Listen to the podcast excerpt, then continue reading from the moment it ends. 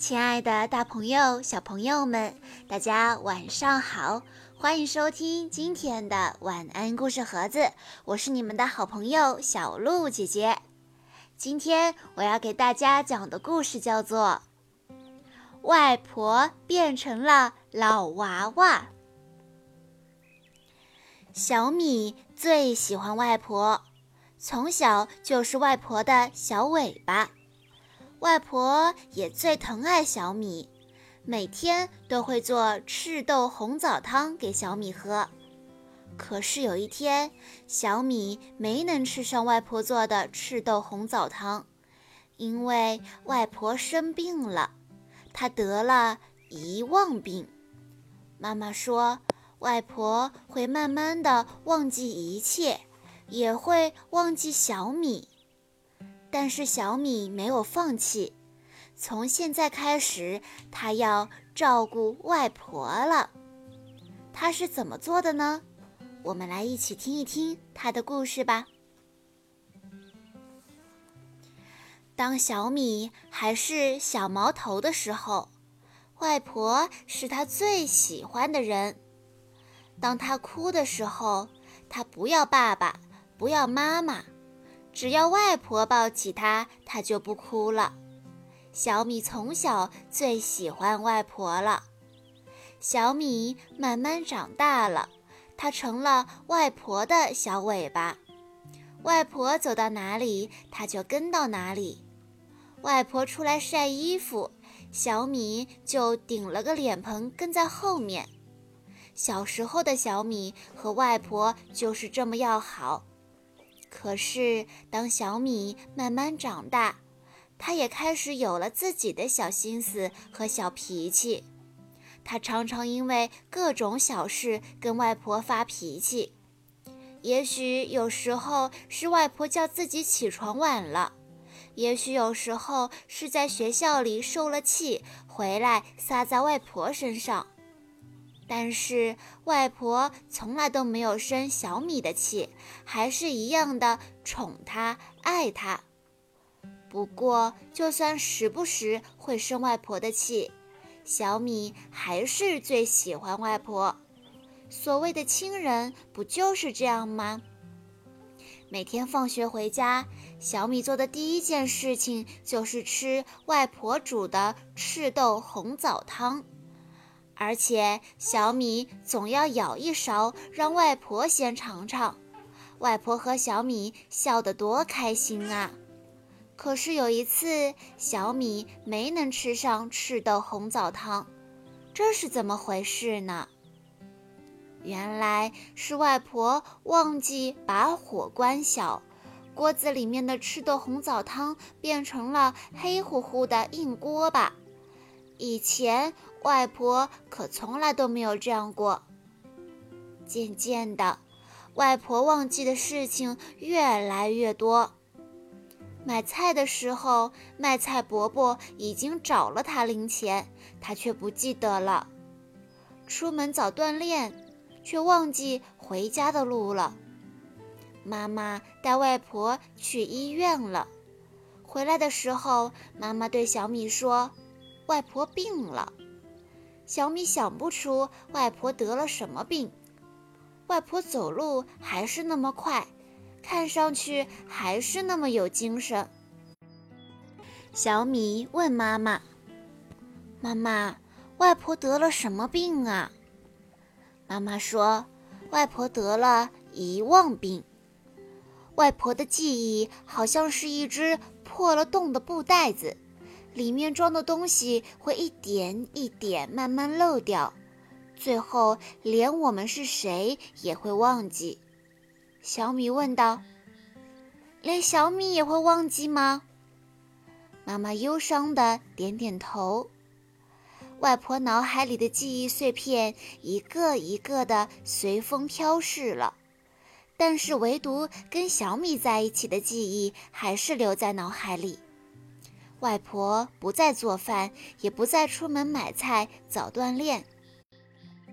妈妈在外婆的脖子上挂了一个好看的小牌子，上面写着外婆的名字和家里的电话号码。外婆每天听话的吃药。妈妈对小米说：“要照顾好外婆哦。”小米说：“嗯，我会像照顾小贝贝一样照顾外婆。”小贝贝是外婆送给小米织的毛线娃娃，以前都是外婆照顾小米，给小米做饭、穿衣服，现在轮到小米来照顾外婆了。现在，外婆成了小米的老娃娃。在家的时候，小米给外婆端水送药；出门的时候，小米牵着外婆的手走路。小米一下子长大了，外婆却慢慢开始变得像是个需要照顾的娃娃了。小米和外婆之间的角色开始产生了互换。人只有在学会承担责任的时候，才会真正的长大。小米现在就开始真正长大了。小米和妈妈一起帮外婆洗澡，泡在浴缸里的外婆舒服地眯上了眼睛。外婆成了一个幸福的老娃娃。这时候，外婆已经不认识小米的妈妈了。但是外婆还是记得小米，变成了老娃娃的外婆还是那么温和。她很少说话，脸上常常挂着微笑。他喜欢坐在窗口看风景，小米陪着他一起看。外婆说：“有一辆车车往东走。”小米说。有一辆车车往西走，外婆说：“一片叶子落下来了。”小米说：“一阵风吹过来。”外婆一直都没有忘记小米是谁，小米真开心。有时候，小米还是不相信外婆真的变成了老娃娃。他想念那个给他煮赤豆红枣汤、走路风风火火的外婆。他教外婆做算术题，可是教了一百遍，外婆还是算不出五加六等于十一。小米失望地哭了。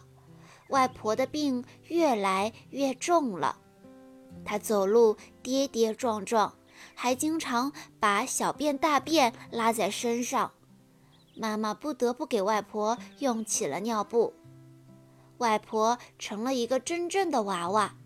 她一天到晚都躺在床上。她叫自己的女儿妈妈，叫小米的爸爸哥哥。不过，外婆还是叫小米小米。妈妈每天都在外婆耳边大声说：“我们爱你。”小米也在外婆耳边大声说：“我们爱你。”躺在床上的外婆听了，像孩子一样满足地笑了。小米回家第一件事情就是坐到外婆的床边，听外婆轻轻地叫自己一声“小米”。他会安静地看着外婆，对外婆说：“外婆。”我是你的小米呀。有一天，小米放学回家，看见外婆依偎在妈妈的怀里，外婆和妈妈一起唱着小时候的童谣：“点点窝窝，猫儿做巢，青布念布，捏着算术。下雨喽，打烊喽，小巴辣子开会喽。”妈妈一开始是笑着唱的，慢慢的，妈妈的眼睛里涌满了泪水，妈妈唱不下去了。小米走上前去，像妈妈那样抱住了外婆，跟着妈妈和外婆一起唱：摇啊摇，摇到外婆桥，外婆叫我好宝宝。小米是外婆永远的小宝宝，外婆是小米永远的老娃娃。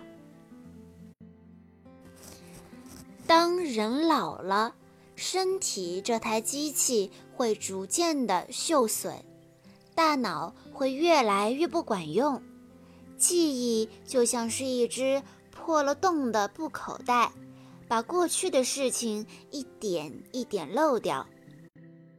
医学上称之为阿尔兹海默症。面对亲人的衰老，我们会茫然无措，甚至悲观无奈。然而，人生的衰老虽然不可逆转，爱的反哺却是融化现实坚冰的暖流。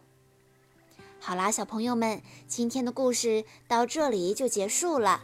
感谢大家的收听，更多好听的故事，欢迎大家关注微信公众账号“晚安故事盒子”。我们明天再见喽！